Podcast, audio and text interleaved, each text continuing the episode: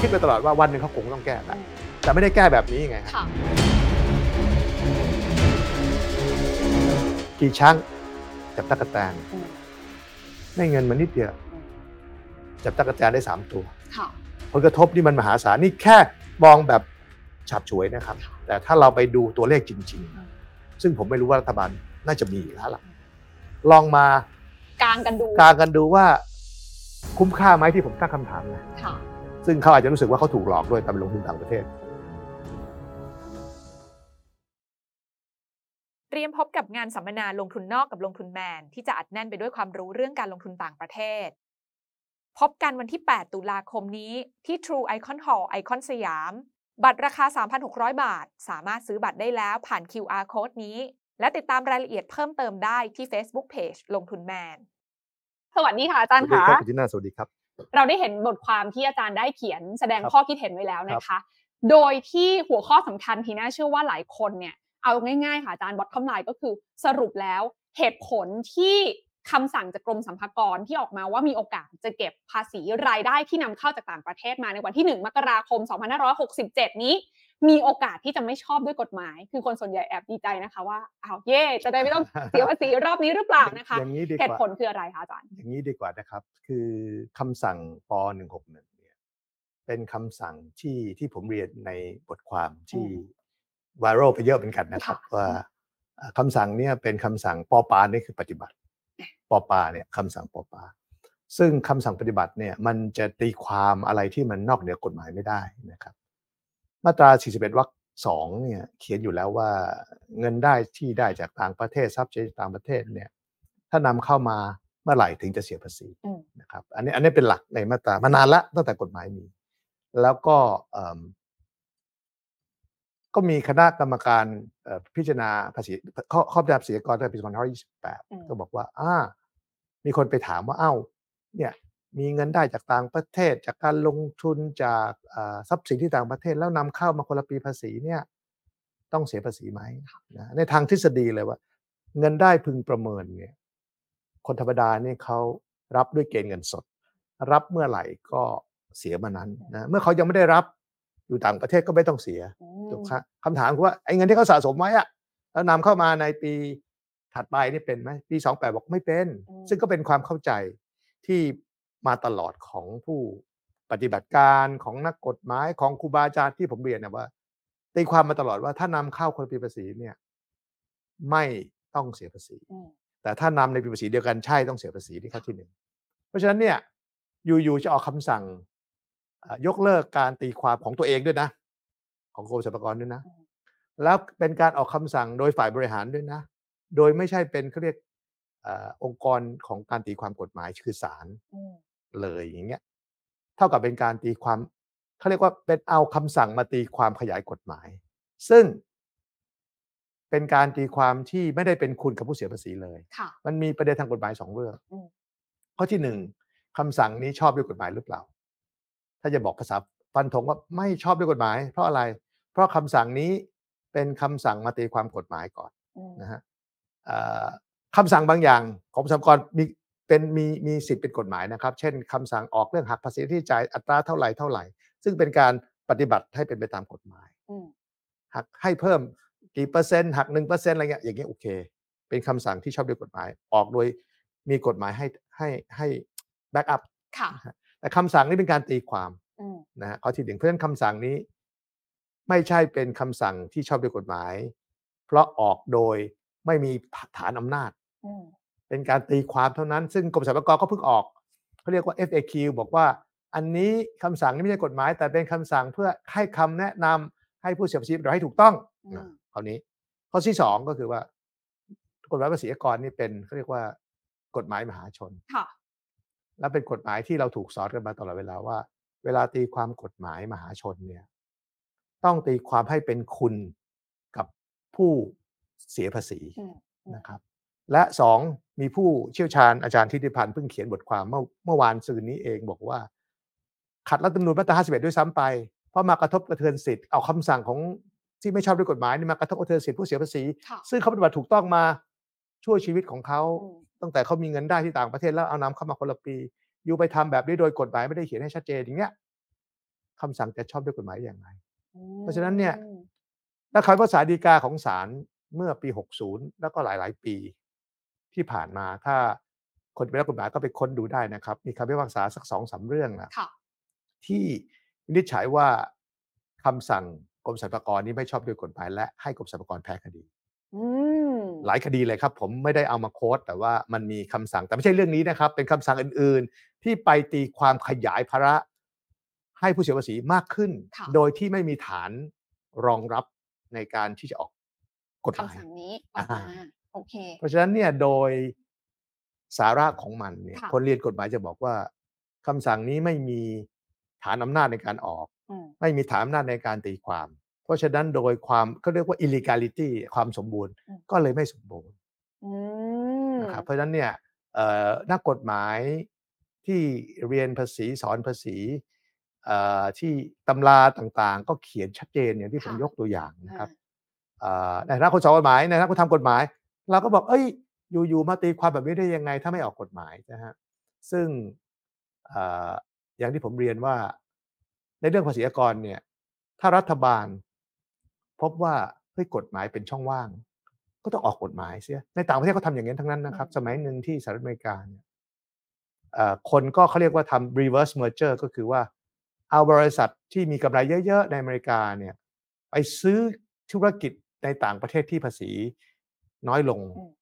นะฮะเพราะว่าสหรัฐอเมริกาเก็บภาษี global income ยังไงครับ มันมีเคสหนึ่งของไอ้นี่ Tim Hortons ค่ะนะฮะร้านโดที่นัทอ่าแฟร์เนี่ยบริษัทในอเมริกาก็ไป take เลยอ่านะฮะเพราะว่าพอเขา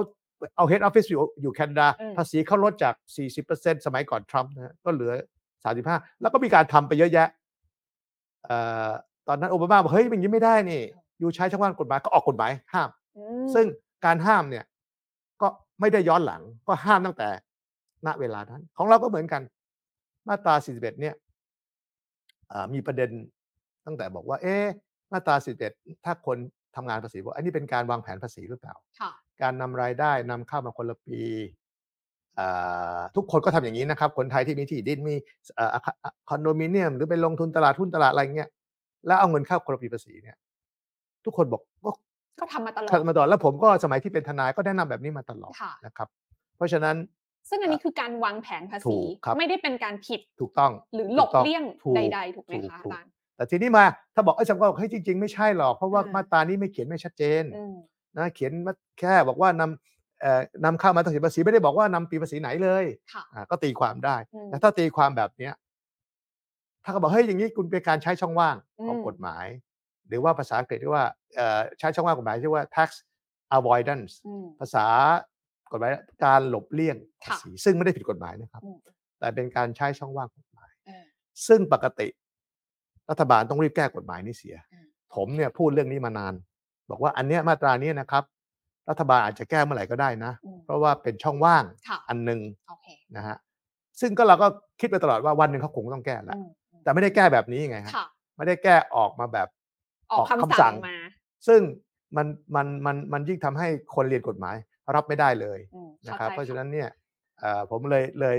เลยก็เกรงใจสรรพากรเหมือนกันนะเพราะยังออกยืนยันว่าท่านถูกก็ไม่เป็นไรแต่ว่าค่ะแต่ถ้าทำแบบเนี้ย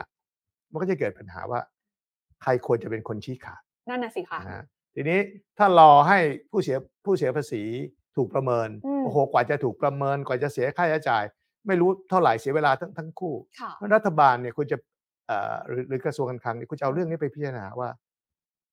ไอ้ที่เขาไม่เห็นด้วยในเรื่องความชอบด้วยกฎหมายเนี่ย มัน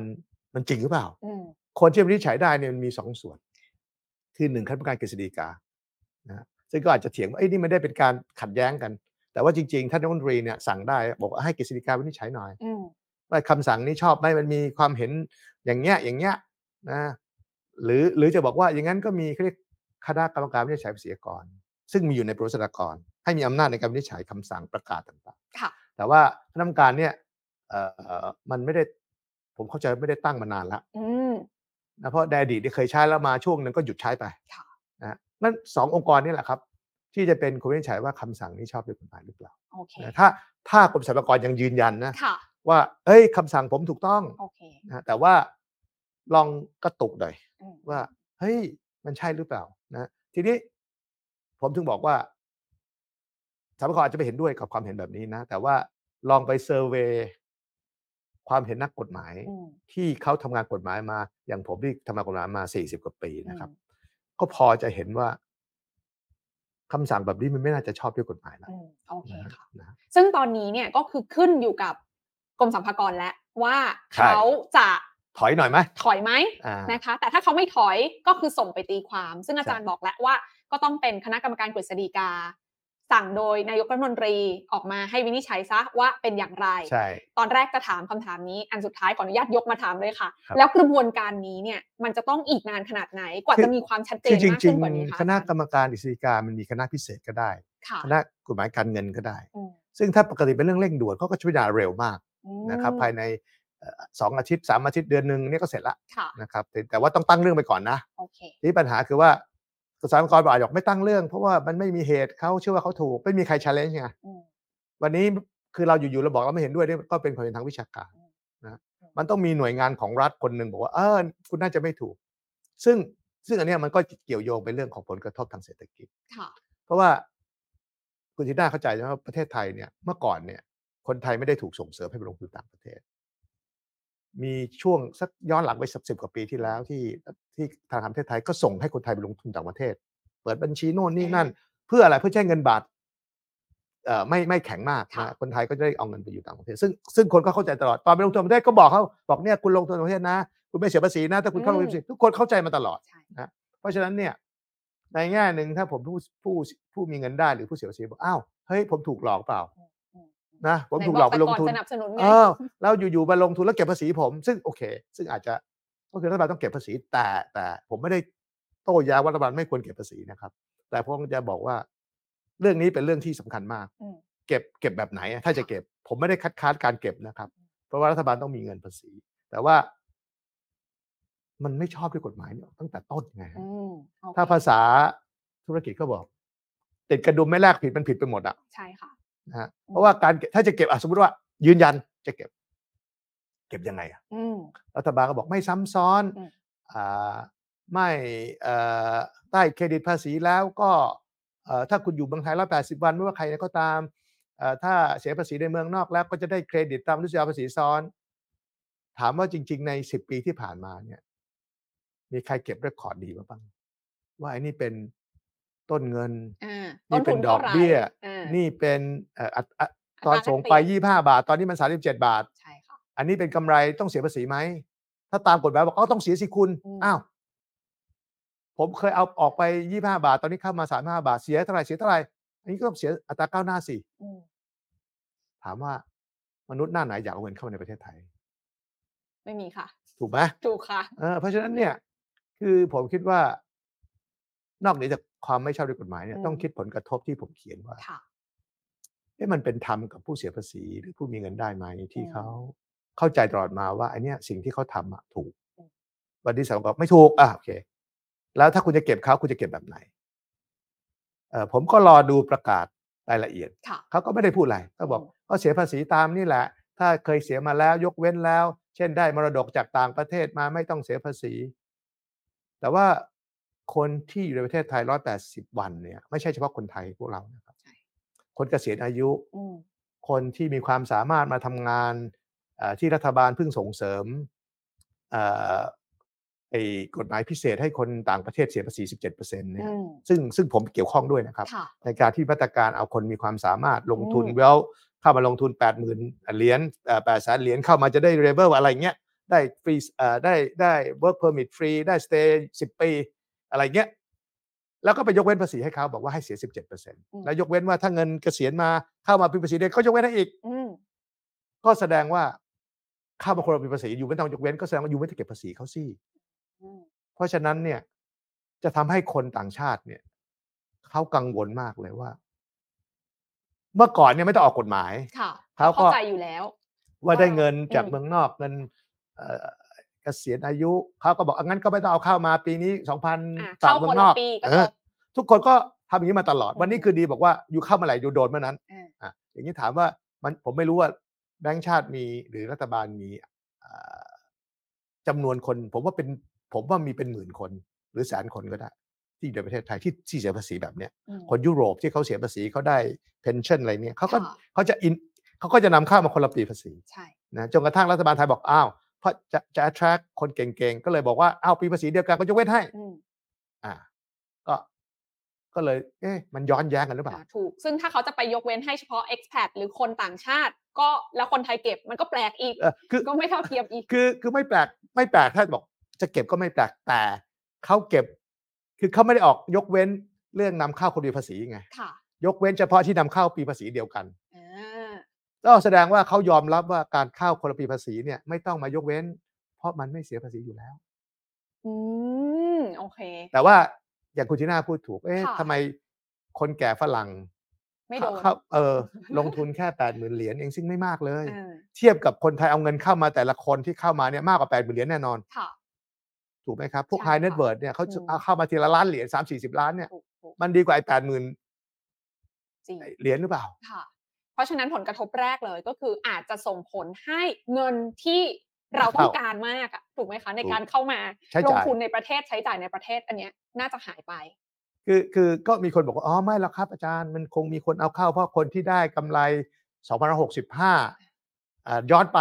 10 ปีอาจจะเอาเข้ามาเลย เพราะกลัว ซึ่งอืมก็มีหลายคนนะค่ะกลัวเอาเข้ามาเลยเออยิ่งตอนนี้อัตราดอกเบี้ยดีก็อัตราแลกเปลี่ยนดีก็เข้ามาเลยกำไรแล้วเข้าใจอ่าแต่ก็ต้องเสียแท็กเลยอยู่ดี ไม่เสียสิเพราะว่าเป็นอ๋อโอเค เพ2,565ราะว่าก่อนหน้านี้ซึ่งรัฐบาลอาจจะได้เฉพาะช็อตค่ะซึ่งอาจจะไม่ได้มีกี่คน อ่าถูกถูกเพราะว่าส่วนใหญ่อะสมมติแต่ถ้ามุมของนักลงทุนที่เขายังไม่ได้ขายออกมา ถูก ถ้าเขาต้องขายเมื่อนำเข้าปีนี้ยังไงเขาก็เสียใช่พวกไหมคะอาจารย์ พวก VI นี่แหละ เนี่ยที่ VI ผมรู้จักเนี่ยที่อยู่ค่ะเมืองนอกเนี่ยอะ พวกนี้ไม่เคยขายเลยไง ใช่ ก็ซื้อเก็บเรื่อยๆ เขาก็มาถามบอกว่าแล้วอย่างเงี้ยเขาทำไงบอกทำอะไรไม่ทันแล้ว เพราะว่าถ้าคุณอืม ขายปีนี้คุณก็ เอาเข้ามาปีหน้าคุณก็โดน ใช่ ใช่ไหมปีนี้ก็โดนเอาเข้าปีนี้ก็โดน ปีนี้ เว้นแต่ก็โดนคุณมีเรคคอร์ดว่าอ๋อตั้งแต่2565เนี่ย คุณมีเรคคอร์ดซึ่งส่วนใหญ่ไม่มี อืมที่นำเข้ามา เอ่อมีคำถามต่อว่ารัฐบาลจะเช็คยังไงอะ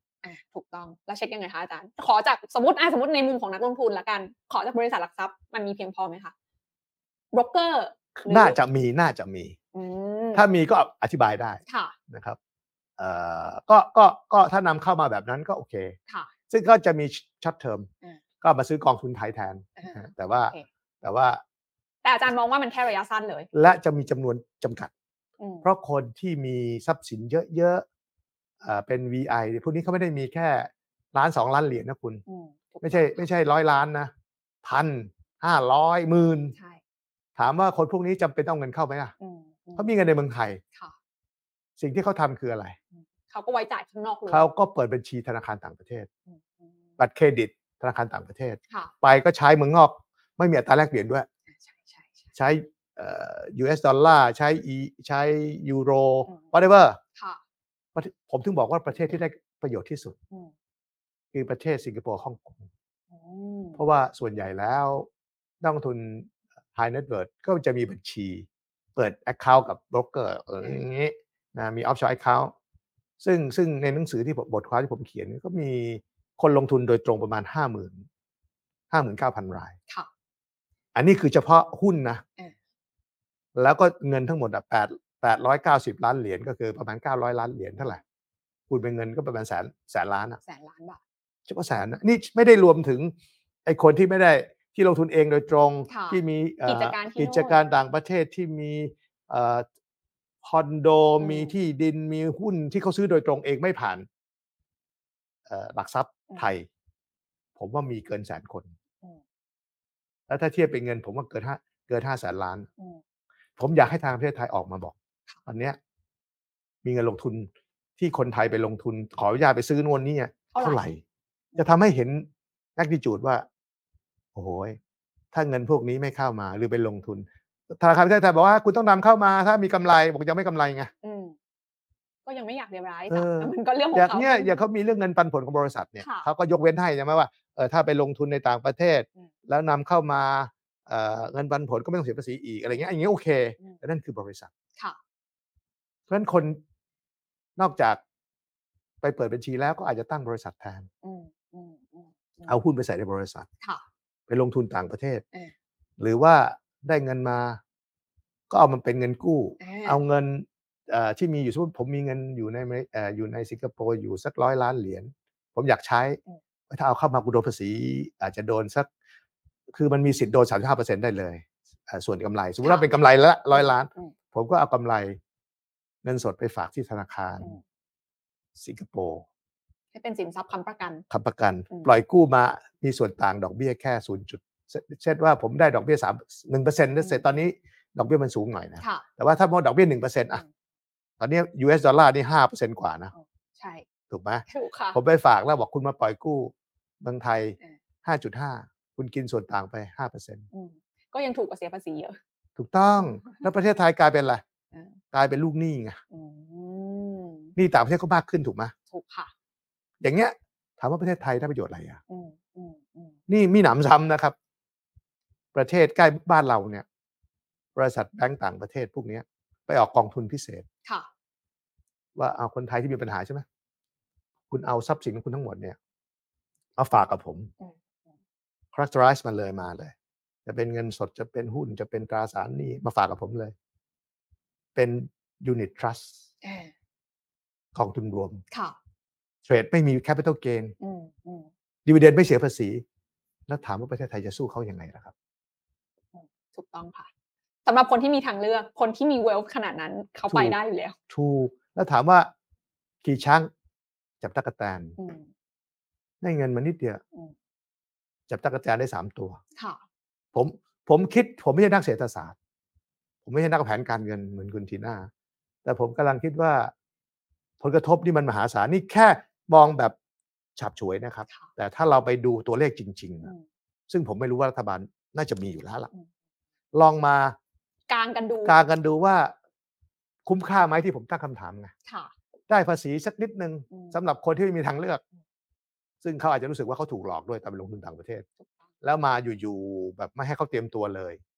นะแล้วเก็บเขาเนี่ยค่ะผมว่ามันไม่ค่อยแฟร์กับเขาเท่าไหร่ค่ะนะอาจารย์ค่ะแต่ถ้าในมุมรัฐบาลรัฐบาลก็บอกว่า แต่เราก็ต้องอยากได้รายได้เข้าประเทศก็ถูกก็ผมถึงบอกไง ก็ต้องให้เวลาเตรียมการออกกฎหมาย เขาจะได้ทำการขายเขยกัน ก่อน ค่ะ ถูกไหมถ้าเขาอยากเอาเขาไม่เป็นไร เออ แต่ถ้าจะเก็บอย่างที่ผมยกตัวอย่างว่า ประเทศไทยเก็บภาษีเนี่ย คนละคอนเซปต์กับอเมริกา อืมเพราะอเมริกาเก็บจากเงินได้ที่เรียกว่า global income คือภาษีทั่วโลก อืมไม่ว่าคุณจะสร้างรายได้อยู่ที่จากที่ไหนไหนที่ไหนถ้าซึ่ง เป็น US citizen ใช่ เขาก็จะแบ่งต้องว่าจ่ายภาษีถ้าเป็นปันผลเสียเท่านี้ถ้าค่ะ เป็นอ่าดอกเบี้ยเสียเท่านี้ถ้าเป็นเงินให้เสียเอ่อก็จะมีของเขาแล้วก็มีเครดิตภาษี ภาษีที่อยู่เสียในประเทศนั้นๆ ก็มาหักกลบอะไรซึ่งโอเคค่ะระบบภาษีเขาทันสมัยมากเออ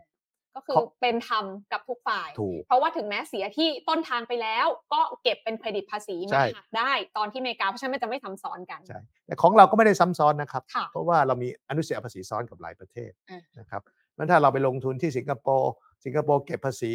แล้วเท่าไหร่ก็แล้วแต่กลับมาเมืองไทย เช่น dividend เขาอาจจะไม่เก็บอืม dividend ไม่เก็บนะ มาเมืองไทยโดน 15เปอร์เซ็นต์มาเมืองไทยเนี่ยอาจจะไม่ได้ 15เปอร์เซ็นต์ด้วย ค่ะ ต้องมารวมอัตราก้าวหน้าเพราะว่าอะไร dividend ไทยเฉพาะคนไม่ขอเครดิตเท่านั้น อืมอย่างเงี้ยเป็นต้น เพราะฉะนั้นมันจะงงว่าไอ้โครงสร้างกฎหมายไทยเนี่ย มันไม่ได้ร่างมาเพื่อดีลกับเงินได้ต่างประเทศไง ค่ะ เพราะฉะนั้นถ้าจะแก้ต้องแก้กฎหมายแบบไม่ใช่มาตรา 41 มันต้องแก้ทั้งเงินได้ประเภทขั้นอัตราภาษี การหักค่าใช้จ่ายค่าลดหย่อน คือต้องแก้ทั้งโครงสร้างเลย ใช่ นะฮะเพราะฉะนั้นผมยังไม่ออกเลยว่า ถ้าจะเก็บเก็บยังไงอืมด้วยด้วยโครงสร้างเดิมแบบนี้ถูกคือมันจะซับซ้อนวุ่นวายคือว้าวุ่นกันคืไปอหมดคือมันซับซ้อนแล้วก็มันจะทำให้ผู้ปฏิบัตินี่งงค่ะแล้วถามว่ามันก็จะเป็นคำถามที่มีคนชอบถามผมเออแล้วจะตรวจผมยังไงเออถูกต้องค่ะก็ต้องเซลล์ดีแคลร์ไงอืมอืมก็หลายคนบอกอ่าผมไม่ดีแคลร์คุณจะจับผมได้ไหมอืมอ้าวอย่างนี้มันก็สร้างวัฒนธรรมที่ผิดกฎหมายขึ้นมาใช่ใช่แม้แต่ยูต้องทำให้เขารู้สึกว่า การปฏิบัติตามกฎหมายนี่มันเอ่อง่ายค่ะแล้วก็ไม่คือถ้าให้เสียสามห้าเปอร์เซ็นต์น่ะอืมไม่มีใครอยาก ต่อให้บอกว่าเขายอมเสี่ยงดีกว่าค่ะคุณกำลังทำออกกฎหมายที่ทำให้คนเนี่ยทำผิดกฎหมายอืมในความเห็นผมนะค่ะคือทำอะไรก็ได้ที่มัน อย่างที่ผมเรียนว่ารัฐบาลต้องเก็บอืมผมไม่ได้คัดค้านการเก็บภาษีก็ต้องมานั่งเนี่ย โอเค เราจะเก็บแบบ worldwide หรือจะเก็บแบบเขาพอเราเก็บจาก territorial ก็คืออาณาเขตค่ะ แหล่งเงินได้กับ resident อืมก็อยู่คือต้องอยู่เกินและ180และวันและและได้รายได้ในประเทศจากไทยที่นี่แต่วันนี้เรากำลังจะแบบไฮบริดเว้ยอ่าขอบวกหน่อยเออเขาบวกหน่อยอยากได้ตังค์ซึ่งไม่เป็นไร แต่ว่ามันมันยังไงอะในโลกนี้มีใครทำแบบนี้ไหมคะอาจารย์มีประเทศไหนที่ใช้แบบโมเดล mix and match แบบนี้เท่าที่ผมทราบไม่มีอะมคือผมทราบ either you เก็บจาก worldwide income หมด ค่ะ ก็คือเหมือนอเมริกา อ่า นี่ในยุโรปก็เป็นอย่างนั้น ค่ะ ในยุโรป เข้าใจว่าในยุโรปไม่ได้เป็นแบบนั้นหมดนะ อย่างผมเข้าใจว่าหลายประเทศในยุโรปก็เก็บแบบ territorial แล้วก็ income ในประเทศเขาเท่านั้น อืม แต่อย่างสิงคโปร์และฮ่องกงที่ อ๋อ อันนั้น อันนั้นเขาเป็นประเทศที่ทำไมเขาถึงเป็นศูนย์กลางทางการเงิน ค่ะ เพราะว่าหนึ่งอัตราภาษีเขาต่ำกว่าเรา อืมข้อที่หนึ่ง ข้อที่สองเนี่ยเขาเก็บเฉพาะเงินได้ที่เกิดในประเทศเขา อืมสองเงินได้หลายประเภทเขายกเว้น เช่น ไม่มี capital gain ค่ะไม่มี dividend tax เออเพ ราะเขาถือว่าเสียภาษีแล้วในขั้นบริษัทอืมเพราะฉะนั้นอ่าถามว่าถ้าถ้าเราจะเลือกลงทุนในโลกนี้ไหนที่ไหน ไม่ไม่รวมถึงประเทศพวก tax haven นะค่ะสิงคโปร์ฮ่องกงจะเป็นจะเป็น destination อืมที่เขาลงอืมครับมาเลเซียก็เก็บแบบสิงคโปร์ค่ะนะครับเอ่อในเวียดเวียดนามก็เก็บเหมือนเรานะฮะคือในอาเซียนเนี่ย เก็บเหมือนเรามีอินโดนีเซียที่เขาสมัยหนึ่งเนี่ย คนอินโดนีเซียเอาเงินไปฝากที่สิงคโปร์ทั้งนั้น อืมเขาก็เลยออกกฎหมายว่า เขาจะออกแบบโบเขาออกแบบอเมริกา ค่ะแล้วเขาบอกว่า ถ้าแล้วก็คือเก็บ worldwide income คล้ายๆกัน คนไม่เอาเงินกลับอืมอืมจนกระทั่งเขาต้องออกนิรโทษกรรม บอกให้เอากลับจะเสียภาษีน้อย อ่าก็อมี ภัยให้ในส่วนอ่าที่ผ่านมาเอากลับมาเถอะถูกอยากได้อ่านี่กลับของมาไทยถ้าอยากทำแบบนั้นก็ทำได้ โอเค ถ้าจะทำแบบว่าอ่าต่อไปนี่ผมจะเก็บแล้วนะอืมให้เวลาหน่อยค่ะนะเอ่อคุณเอาเข้ามาแทนที่จะเก็บผมจะเก็บคุณห้าเปอร์เซ็นต์อืมสิบเปอร์เซ็นต์อืมอ่าทยอยทยอยอะไรเพื่ออย่างเงี้ยให้เตรียมตัวถ้าจะเก็บโอเคนะฮะอ่าผมคิดว่าแต่ว่าแต่ถามว่าบางคนบางคนก็อาจจะไม่อยากเสียอยู่ดี เข้าใจค่ะนะแต่ว่าไม่เป็นไรผมคิดว่ายังมีคนจำนวนหนึ่งที่อยากเสียคือ คือเท่าที่ผมทราบอะเท่าที่คุยอะคนมีเงินได้ ถ้าเสียสักห้า ห้าเปอร์เซ็นต์สิบเปอร์เซ็นต์เขาโอเคนะเออแล้วทำให้มันถูกต้องไปเลย เออเขาจะได้สบายแล้วจแล้วก็ริงชัดเจน ๆจริง ๆ ต่อไปมันจะมีไอ้ common reporting ค่ะเอ่อ CIS เนี่ยที่อืม ต้องรายงานเนี่ย อืม นั่นคุณอยู่ที่ไหนนะเขารายงานได้ที่ว่ากิติพงศ์เขาอยากจะเช็คชื่อ ผมก็ขอไปที่สิงคโปร์ค่ะอะก็ส่งมา อืม แต่วันเนี้ยเก็บอะไรผมไม่ได้เพราะทรัพย์สินผมอยู่ต่างประเทศนี่ผมทำงานต่างประเทศ ผมได้เงินจากลงทุนต่างประเทศ เก็บผมไม่ได้ แต่ว่าวันหนึ่งเขาบอกอะออกกฎหมายนี้ละอยู่ใจในโลกก็ต้องเสียโอเค แต่ในโลกเกณฑ์เขาก็บอกว่าต่อไปเนี่ยถ้าจะเสียเนี่ย ขอให้เสียสักสิบห้าเปอร์เซ็นต์ก็พอละค่ะอย่าไปเก็บเยอะ โอเค เพราะฉะนั้นวันนี้อาจารย์บอกว่าถ้าจะเก็บก็เก็บได้แต่หนึ่งก็คือต้องมีรายละเอียดที่ให้เตรียมความพร้อมเพียงพอ ถูกต้อง หรืออันที่สองยกร่างโครงสร้างภาษีใหม่ถูกเลย ซึ่งจริง ๆ แล้วอาจารย์เคยได้ทำโครงสร้างใหม่ที่จริงไว้แล้วใช่ไหมคะเอ่อโครงสร้างใหม่ที่ผมทำอะเป็นโครงสร้างที่ยึดโยงกับกฎหมายสิงคโปร์ค่ะ เพราะว่ากฎหมายสิงคโปร์เก็บ simple ง่ายอืมนะฮะเอ่อใช้เอ่อ resident แล้วก็ใช้เอ่อ territorial income ค่ะแล้ว source income ด้วยอืมแหล่งแหล่งเงินได้ เกิดที่ไหนก็เก็บที่นั่นคล้ายๆเรา คล้ายๆเราอืมนะแต่เขาดีกว่าเราเรื่อง capital gain อ่าเงินปันผลอะไรอย่างเงี้ยนะผมก็ยกร่างตามเขาอืมเพราะว่าเขาก็พัฒนามานาน ซึ่งผมทำในตอนที่ผมเป็นเอ่อสมาชิกสภาปฏิรูปแห่งชาติค่ะนะแล้วผมก็ได้รับให้เป็นประธานเรื่องกฎหมายนี้แหละครับ ผมก็เอาทีมมาช่วยทำทำวิจัยทำอะไรต่างๆ ก็ส่งไปให้เอ่อตอนสิ้นสุดก็ส่งงานให้กับกรมสรรพากรหรือส่งคลังไป เท่าที่ทราบท่านก็รับไปนะฮะท่านก็เอาเรื่องที่ดึงบางเรื่องที่เราเสนอดีๆ ที่อืมรัฐบาลได้ประโยชน์เอามาใช้ แต่ผู้ที่ผู้เสียภาษีได้ประโยชน์ท่านไม่เอามาใช้อะนะฮะค่ะอ่าซึ่งก็โอเคเข้าใจได้ แต่จริง ๆ แล้วมันต้องมันต้องอย่างที่ผมเรียนว่า ภาษีไทยนี่มันมีตั้งแต่ 2487 นะค่ะ87ไม่กี่ปีแล้วล่ะ80 กว่าปีแล้ว กฎหมายภาษีอากรเนี่ยอืมแล้วเราก็แก้ทีละ ปะผุอืมแก้ใหญ่สุดปี35คือแวดอืม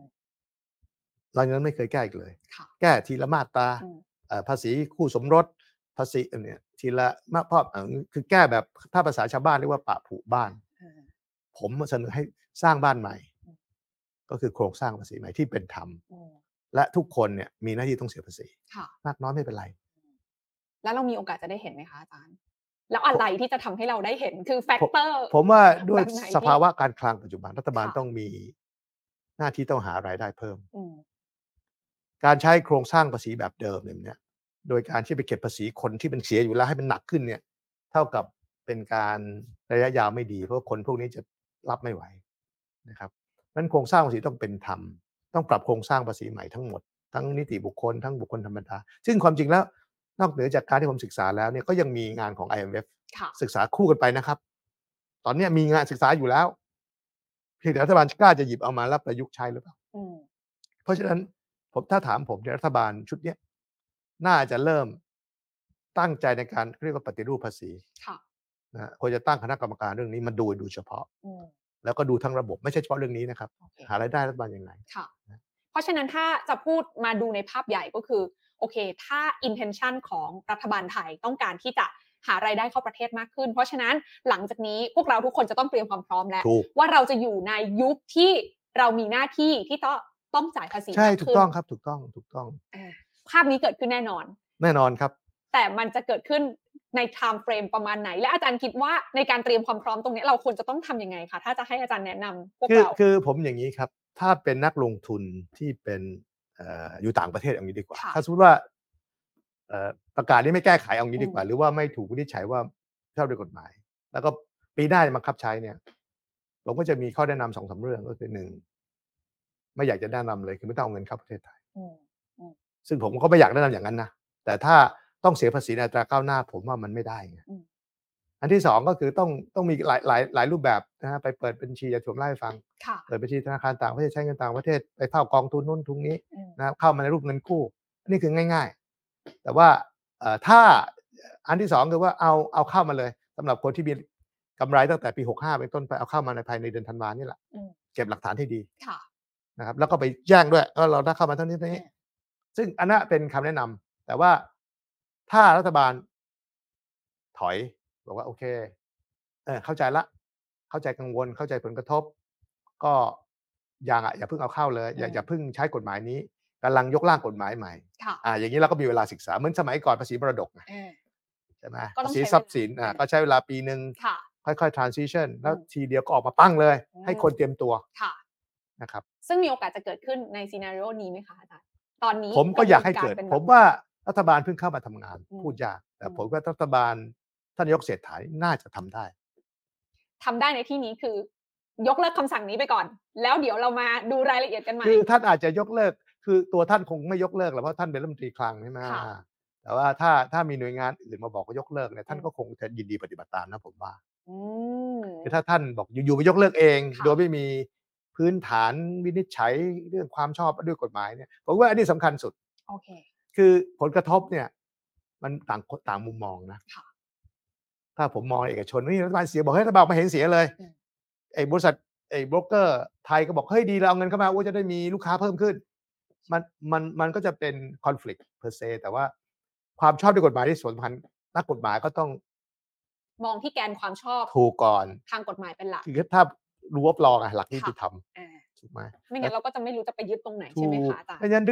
คือถ้าเมื่อไหร่ที่หน่วยงานของรัฐตีความตามอำเภอใจผมว่าไม่ได้อื มอืมมันถึงต้องมีศาลปกครองมีศาลภาษีศาลยุติธรรมค่ะนะฮะแต่ว่าไอ้เคสของเรามันยังไม่ต้องไปถึงศาลออกมาโอเคนะครับค่ะคำถามสุดท้ายค่ะอาจารย์ คือนอกเหนือจากนั้นเนี่ยในช่วงที่ผ่านมาหลังจากที่อาจารย์ได้ออกมาเขียนข้อเสนอแนะแล้วเนี่ยค่ะ ก็มีผู้เชี่ยวชาญด้านภาษีหลายท่านเหมือนกันใช่ว่า ถ้านักลงทุนเองหรือว่าผู้ที่มีรายได้จากต่างประเทศเองอยากได้ guideline เนี่ยเราจะพอไปเพื่อเตรียมตัวก่อนเนาะเพราะว่าตอนเนี้ยคำสั่งนี้มันยังไม่ได้ชัดเจน ไม่มีรายละเอียดอะไรออกมาเท่าไหร่ว่ามันจะต้องเป็นยังไง ผู้เชี่ยวชาญหลายท่านก็บอกว่าลองไปอ้างอิงดูภาษีคริปโตไหมที่ก่อนหน้านี้เคยออกมา มันมีโอกาสที่จะมีความละม้ายคล้ายกันขนาดไหนในการที่จะเอามาเตรียมความพร้อมกับเรื่องนี้คะอาจารย์ภาษีคริปโตนี่คือเมื่อไหร่คุณ convert เป็นเงินเนี่ยอืมคุณเสียภาษีค่ะก็คล้ายๆกันคือประเทศไทยใช้เงินสดอ่านะมันอยู่ถ้าอยู่เก็บเมืองนอกอยู่ก็ไม่ต้องเอาเข้ามา อยู่ไม่ convert ก็ยังไม่ต้องเสียภาษี ซึ่งเป็นหลักทั่วไปอยู่แล้วค่ะค่ะนะครับเมื่อไหร่ที่อยู่เอา cash ไปใช้ไป use อืมก็ได้ประโยชน์ละโอ เคเพราะในแง่นั้นผมคิดว่าไม่ได้ไม่ได้ช่วยอะไร แต่ผมคิดว่าในแง่ concept อย่างที่ผมเล่าให้ฟังอะว่า เราหนึ่งอันแรกเลยนะแต่ผมแนะนำข้อที่หนึ่งก็คือว่า ไปรวบรวม เอกสารเอกสารรียบร้อยทั้งหมดว่าเฮ้ยต้นเงินว่าเท่าไหร่ส่งไปเมื่อไหร่อ่าอ่าไปถามโบรกเกอร์ ไปถามพวกนี้ให้เรียบร้อยค่ะนะแล้วก็เก็บหลักฐานไว้โอเคอันที่สองก็คือว่า ถ้าจะวางแผนภาษีก็เอาเข้ามาสำหรับกำไรผลประโยชน์เดือนได้ต่างๆก่อนพี่ว่าเข้ามาเลยในปีอืม66 แล้วค่อยตั้งต้นใหม่ว่าจะไปเมืองนอกอย่างยังไรไงอืมอ่าเพราะยังไงยังไงส่งเขามาเขาอยากเก็บอยู่แล้วอาจจะพูดอ่าภาษาชาวบ้านอ่าเพราะฉะนั้นเราก็เคลียร์ของเดิมให้เรียบร้อยถูกก่อนจะได้สบายใจอะยกเว้นปีไอย่าง66 ก็เก็บไว้ก่อน ยกเว้นปี 66 แต่ทีเนี้ยที่ถามถึงภาษีคริปโตเพราะไม่แน่ใจ อันนี้ก็จะเป็นสิ่งที่คนกำลังพูดถึงกันว่า มันมีเรื่องของการเก็บขัดทุนสะสมไว้ได้ ในการที่จะก็ช่วยก็นี่ไงครับอันที่นี้จริก็งอืมที่จริงแล้วเนี่ยเอ่อมันจะมีอันเดียวที่มีปัญหาคือ capital gain ค่ะนะฮะเช่นถ้าบอกว่า เอ่อ capital gain ผมไม่รู้ว่าผมเทรดหลงจ้องไปเนี่ย ผมไม่รู้ว่าหุ้นตัวไหนไงค่ะเพราะฉะนั้นเนี่ยใน account ผมเนี่ยทั้งปีอะผมว่าใช้ได้ อันนี้ใช้ได้ก็คือ capital gain ไงอ๋อก็คือว่า capital gain ของผมไม่ใช่เป็นตัว ทั้งพอร์ตผมทั้งหมดอืมเคยมีสิบล้าน ตอนต้นปีตอนสิ้นปีเหลือห้าล้านค่ะก็ขาดทุนก็ไม่มีกำไรอืมหรือกำไรแค่สามล้าน หรือก็ก็เอาเฉพาะส่วนนั้นเสียอืมถ้าขาดทุนก็บอก ที่เอาเข้ามาเป็นต้นเงิน อืมโอเคค่ะ แต่เก็บไว้ได้ไหมคะว่าขาดทุนตรงนั้นเนี่ย เราเก็บขาดทุนสะสมไว้เพื่อไปลดเอ่การจ่ายภาษีในรอบอถัดไปทางกฎหมายเป็นปีต่อปีอ่าคุณทีหน้ามันไม่ค่ะได้ขาดทุนปีนี้ไปใช้ปีหน้าอ่านะปีนี้ไม่มันได้ก็เราเป็นปีประเงินได้มันเป็นแต่ละปีอืมโอเคปีไหนก็ปีนั้นอะอะ แต่บริษัทต่างกันบริษัท carry เก็บ on ได้ขัห้าทุนปีสะสมได้ อืมโอเค เข้าใจมากขึ้นเยอะเลยค่ะ ทีน่าว่าน่าจะทำให้หลายคน อย่างน้อยสบายใจขึ้นเนาะว่า วันนี้ที่อาจารย์มาบอกว่าคำสั่งกรมสัมภากรที่ประกาศออกมาเมื่อกลางเดือนกันยา ตอนนี้ผ่านมาแล้วนะคะ ประกาศ 15 กันยา ใช่ 15 กันยา นี่ต้นเดือนตุลาละสองอาทิตย์ละ15 วัน ทุกคนกำลังรอลุ้นอยู่ว่า แล้วจะมีความคืบหน้าอะไรไหม ล่าสุดนะคะ มี FAQ นะใช่คะ ออกมาจากกรมสรรพากรก็เดี๋ยวลองไปหาอ่านกันใช่ได้แต่ว่าไม่ค่อยช่วยอะไรหรอกครับ อ่านแล้วแหมอาจารย์ เดี๋ยวจะให้ไปอ่านเองก่อนนะคะ แต่อย่างไรก็ดีค่ะ สิ่งที่ช่วยให้ทุกคนสบายใจมากขึ้นก็คือ มีโอกาสที่จะไม่ชอบด้วยกฎหมายได้ เดี๋ยวอันนี้เรารอดูว่าจะเป็นยังไง either ว่ากรมสรรพากรถอยเอง หรือจะมีคำสั่งจากหน่วยงาน ก็คือทางรัฐบาลอิสกิสิริอ่านะคะกิสิริการวินิจฉัยให้คณะกรรมการกฤษฎีกามาวินิจฉัยนะคะ ซึ่งก็มีโอกาสที่จะปัดตกได้เหมือนกันเพราะฉะนั้นอันเนี้ยเดี๋ยวรอติดตามกันละกันว่าเป็นอย่างไร แต่ท้ายที่สุดแล้ว เราอย่ามองแค่ระยะสั้นอาจารย์กำลังจะเตือนว่าภาพใหญ่จริง ๆ ถึงแม้ว่ารัฐบาลเนี่ยเขาต้องการในเรื่องของการที่จะจัดระเบียบโครงสร้างภาษีตรงนี้ ด้วยเหตุผลว่า ก็เดี๋ยวรอดูกันว่ารายละเอียดทั้งหมดจะออกมาเป็นอย่างไร แต่ก็อย่างที่บอกค่ะ ถากเมื่อไม่ชอบด้วยกฎหมาย แล้วมีโอกาสที่จะ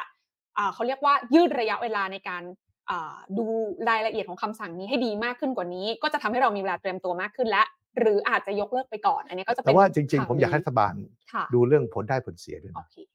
เพราะการที่เขาเอาเงินเข้ามานี่อืมในลองเทอมมันจะเสียมากกว่าได้เปล่าใช่ค่ะผมก็เห็นคิดว่าด้วยเลยแบงก์ชาติเนี่ยน่าจะร่วมมือกับกระทรวงการคลังเอาตัวเลขนี่มาดูอืม ซึ่งไม่น่ายากเนาะอาจารย์ใช่เออไม่ก็น่ายากการให้เห็นถ้าทีน่าเชื่อว่าถ้าสมมติคำนวณออกมาแล้วอะมีผลดีมากกว่าผลเสียเออเรียกว่าคนทั้งประเทศก็พร้อมที่จะถูกยอมรับถูกแล้วก็ให้เกิดเหตุการณ์แบบนี้ขึ้นใช่ยอมที่จะเสียภาษีมากขึ้นใช่ใช่เนอกเราก็เอาแฟกต์มาคุยกันใช่ครับอยากให้เป็นแบบนั้น แล้วก็พวกเราทุกคนรอติดตามอยู่นะคะ แต่อย่างไรก็ดีสำหรับใครนะคะ ที่มีคำถามนี้อยู่ค่ะอาจารย์ขาขออนุญาตนิดนึงวันอาทิตย์นี้วันที่ 8 ตุลาคมนี้เราจะมีงานลงทุนนอกกับลงทุนแมนซึ่งจริงเรา จัดก่อนที่จะมีประกาศนี้ก่อนนะคะ แล้วเพราะตอนนี้จริงๆ คนสนใจออกไปลงทุนใช่ครับต่างประเทศเยอะเยอะมามากกเยอะค่ะมากอาจารเยอะย์มากแต่พอเจอประกาศนี้เข้าไปปุ๊บถอยเลย ยังไม่ถอยค่ะ เรายังใจสู้ค่ะอ่าเรายังไปจัดอยู่นะคะ แล้วก็เราเพิ่ม session พิเศษ ซึ่งเราก็ได้รับความกรุณาจาก Baker & McKenzie นะคะ พี่ปูนครับจะมาร่วมขึ้นเวทียินดีกับพี่ๆต้นแบบนักลงทุนที่เจอปัญหานี้ ต้องบอกว่าเป็นผู้ประสบภัยร้ายแรง เพราะว่าโอเคพี่ๆเหล่านี้โอ้โห ก็ไปลงทุนต่างประเทศมานานมานานแล้วก็มีพอร์ตการลงทุนขนาดใหญ่นะคะ แล้วก็ส่วนใหญ่อย่างที่อาจารย์บอกค่ะเขายังไม่เคยขาย เพราะว่าเราเป็นนักลงทุนระยะยาวกันใหญ่นะคะใหญ่ใช่เพราะใช่ฉะนั้นแล้วเราไปฟังทัศนะของพี่ๆเหล่านั้นกันพร้อมกับการร่วมพูดคุยนะคะ จากบุคลากรคนสำคัญจาก Baker McKenzie ที่จะมาร่วมขึ้นเวทีในการให้คำแนะนำเรื่องนี้กับเราด้วย เพราะฉะนั้นบัตรยังเหลืออีกประมาณหลักสิบใบนิดๆแล้ว ยังพอมีเหลือใครสนใจก็มาติดตามรายละเอียดได้ที่เพจลงทุนแมนนั่นเองวันนี้ขอบพระคุณอาจารย์เป็นอย่างสูงที่สละเวลามาร่วมพูดคุยและให้ความรู้กับพวกเรากันนะคะ ขอบพระคุณมากเลยค่ะยินดีอาดีจารย์เข้าเรียนค่ะสวัสดีครับ